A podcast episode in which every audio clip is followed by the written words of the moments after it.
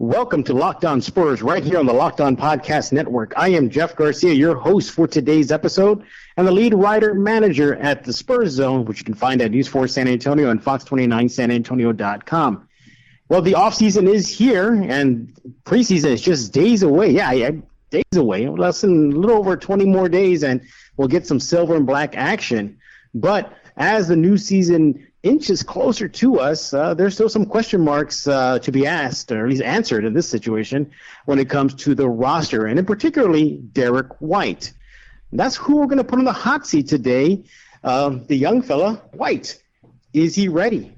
Is he getting too much attention? Is he not getting enough attention? Is he simply going to be the player the Spurs hope he will be after a terrific season in Austin in the G League? So to join me is uh, once again the triple threat, the triple J's, myself, Jim Lefko, my colleague over at News 4 San Antonio, and of course Joe Garcia of Two Shots Podcast. Jim, how you doing? I'm doing great. Thanks for including me on the show today. Not a problem, Joe. How's it going? I'm doing good, man. G- great to be here. Well, Joe and Jim, um, as I've teased in the intro, uh, Derrick White, uh, it sounds like, and least all indications are pointing to the fact that Derrick could be getting some significant time on the court. So, with that being said, Joe, I'm going to start off with you. What are your thoughts on him? What do you think about this kid? Do you think he's ready? What did you take away from his play in the Summer League, the G League, and do you think it'll translate this coming season? I liked a lot of what I saw out of Derrick White in the G League and in the Summer League. Uh, the kid has a lot of courage, doesn't really have a lot of fear, plays with a lot of energy, um, and he looks like he's going to be a promising young player. Um, is it too much, you know, to say that he's going to be a, legitimate NBA superstar? I think it might be because it's early in his career. Um, you know, he's still, you know, real young and it's and inexperienced when it comes to you know trying to fit him into the Spurs roster somewhere and giving him legitimate minutes. So I think it might be too soon for us uh, trying to put a label on him. But I do like what he can bring to the game. I like the possibilities uh, that he has as far as growth goes. I think he's going to be one of these pl- players that will flourish in the Spurs system, but he still probably needs another year or two before we actually see him uh, flourish into this, you know, I guess Spurs style of player that we're we're used to seeing. So he still needs some yeah. time. You know, Jim. Uh, you know, you look at what he did in Austin, uh, guiding uh, Austin to a G League title last season, and then the regular season averaging close to 25 points per game, 4.8 rebounds, four assists. That was again in the G League. How much stock should Spurs fans take in what he did in Austin and versus what he possibly can do on the NBA stage? I think it was a good indicator of uh, the talent he possesses. Uh, that keep in mind the uh, the talent pool that he was competing against was obviously lesser than he'll you know, face in the NBA. Uh, he only averaged about three points a game in 17 games uh, against the big boys. And uh, maybe if you uh, you know temper the enthusiasm from the stats he developed in the G League versus uh, maybe some pessimism over the stats he produced in the NBA, you'll, you'll find really where the norm is. And uh, what I need to see is, is him doing it on a regular basis uh, against the guys that are making the big money. Um, you know, he's he's shown not only is he good in G League action, but in summer league play. And again, these are the folks that are all trying to prove themselves and earn a roster spot. Um, so I, I think he's proven that he belongs. Now we have to see what kind of role he can play. Can he be part of the uh, the nine or ten man rotation uh, that's counted on every night to uh, help decide uh, the outcome of a game, or is he uh, you know another year away and is he more of a, a garbage time player where he's picking up minutes when the outcome has already been decided? I think that's what training camp and the preseason will will hopefully show us it, you know, it's not just the Spurs that are seemingly high on Derrick White. Uh, you look at um, the men, the U.S. national team, the Team USA. They invited uh, Derrick White to uh, try out, at least for the uh, for the squad. Jim, how big is that? I think it's significant. Uh, I think uh, Van Gundy, Jeff Van Gundy, is the coach of that team, and he's obviously you know been around the NBA as both a coach and a broadcaster. Um, it, it's good exposure. Um, it'll be good for him to play again with players that you know, certainly a step below, uh, you know, uh, all-star NBA level, but uh, good young players. Uh, he can get uh, some confidence. Uh, his stats again should be solid. And again, it's one more step in the maturation process to see if he really can contend for uh, backup point guard status. And that's a big question for the Spurs because, you know, right now behind Dejounte Murray, uh, we know how Patty Mills uh, played last year, and uh, I think a lot of people think he's probably better at the two guard. But right now, you probably have to pencil him in as the backup point guard until we Mhm. see what uh, what- Derrick White can bring. And if White does blossom and emerge, then uh, maybe he becomes the, the number two point, and uh, and Mills goes back back to the, the shooting guard spot where he's more comfortable. Joe, uh, you, you, Jim mentioned uh, uh, Rudy Geier and uh, Patty Mills, you know, but there's other guards that are going to be also competing for some time out there. You got Bryn Forbes. Um, I spoke to Bryn Forbes a couple of times in the last couple of seasons, and he's always told me during his time in Austin, um, the Austin coaching staff slash Spurs coaching staff uh, were always telling him, you know, you got to learn how to play point. You got to learn how to play point. That's going to bring you to your next level. So, how big is Joe, knowing that he's going to face some good competition in training camp. Bryn Forbes, uh, you know, Patty Mills, you know, you know, Dejounte Murray. You, you, do you think this is going to mold him, or do you still think he needs to be sent to Austin next season? I think it's still he still needs a little bit of uh you know development. Uh, if he gets sent to Austin, uh, I think that would be actually good for him because he still needs to get some much needed playing time. And if he stays, you know, here with the San Antonio Spurs for most of the season, he's just going to be riding the bench. He's not really going to get all these minutes that you know, let's say uh, somebody of of the caliber of Dejounte Murray's going to get, or even Bryn Forbes, for example. You know, so he needs to stay fresh. He needs to stay in game shape, and you know, it, it's not a, a a jab at him saying that oh, you still need development. You need to go to the G League. All this is is like you know Jeff said. It's it's part of the maturation process. It's part of you know learning, and I think the more he learns, the better he's going to get as a player.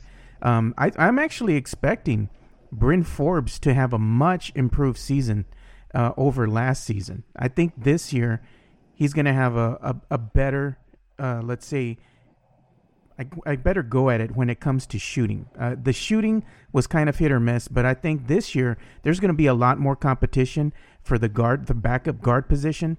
So Derrick White has his work cut out for him. Yeah, Derrick White uh, definitely has his work cut out for him, Jim. But when you look at him, he's six foot four. You know, listed at at 190. He's still young. He's just still a baby. And we talked about what he did in Austin and the phenomenal numbers he put up. But is there an area of, of his game that he needs to work on heading into training camp? If you're his coaching staff, if you're his agent, if you're his corner guy, would you tell him? Look, if you're going to go to that training camp, they're high on you. You need to do X, Y, and Z. What will be that be for Derrick White, Jim? Well, uh, first of all, you, you refer to him as a baby, and uh, he's 24. Um, Yeah. NBA standards, uh, when you get these guys in the league who are uh, pre-20, uh, I'm not sure I, I go along with him being a baby. I think uh, the fact that he is 24 and spent some time in college uh, at Colorado, I think he is ready to make that next step. As to what part of his game needs to be improved, um, you know, it always starts with defense if you want to get on the court if you're, you know, playing for the Spurs. And I think that's where the, the defensive intensity, uh, he knows the system now. He knows that that'll get him on the court because uh, he's a good scorer. Uh, I don't know that I would characterize him as a total pure shooter at this point. So certainly uh, anybody can improve their, their outside shooting, but he knows how to get to the hole and he can put the ball in the basket.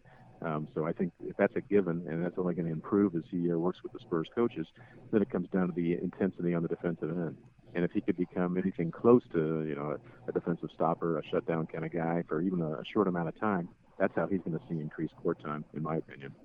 Yeah, when I when I say baby, I guess I'm just showing my age right now because when I do talk to these guys, I feel like, oh my goodness, I am old when I the, uh, But yeah, I mean, we had a very small sample size, uh, Jim, uh, during his uh, playing time with the San Antonio Spurs. As he only appeared in 17 games, as you mentioned. Uh, you know, shot 48%. You know, but still, you know, you've balanced that with the amount of time he got um, on the court during the regular season and some and a little bit during the postseason. He had a team high, or at least a season high for him in points at 14 versus Houston. But uh, it, you know, for me, I just like to see the Spurs, you know, show confidence in him. Maybe exercise a little patience with him. Uh, we know he has the tools. We know he can do it. He's proven it in Austin. He's proven it in the summer leagues. Um, now it's his time to shine. And with the Spurs going in the in, in, the young direction, a youth movement, so to speak, a rebuild, he could be a part of that.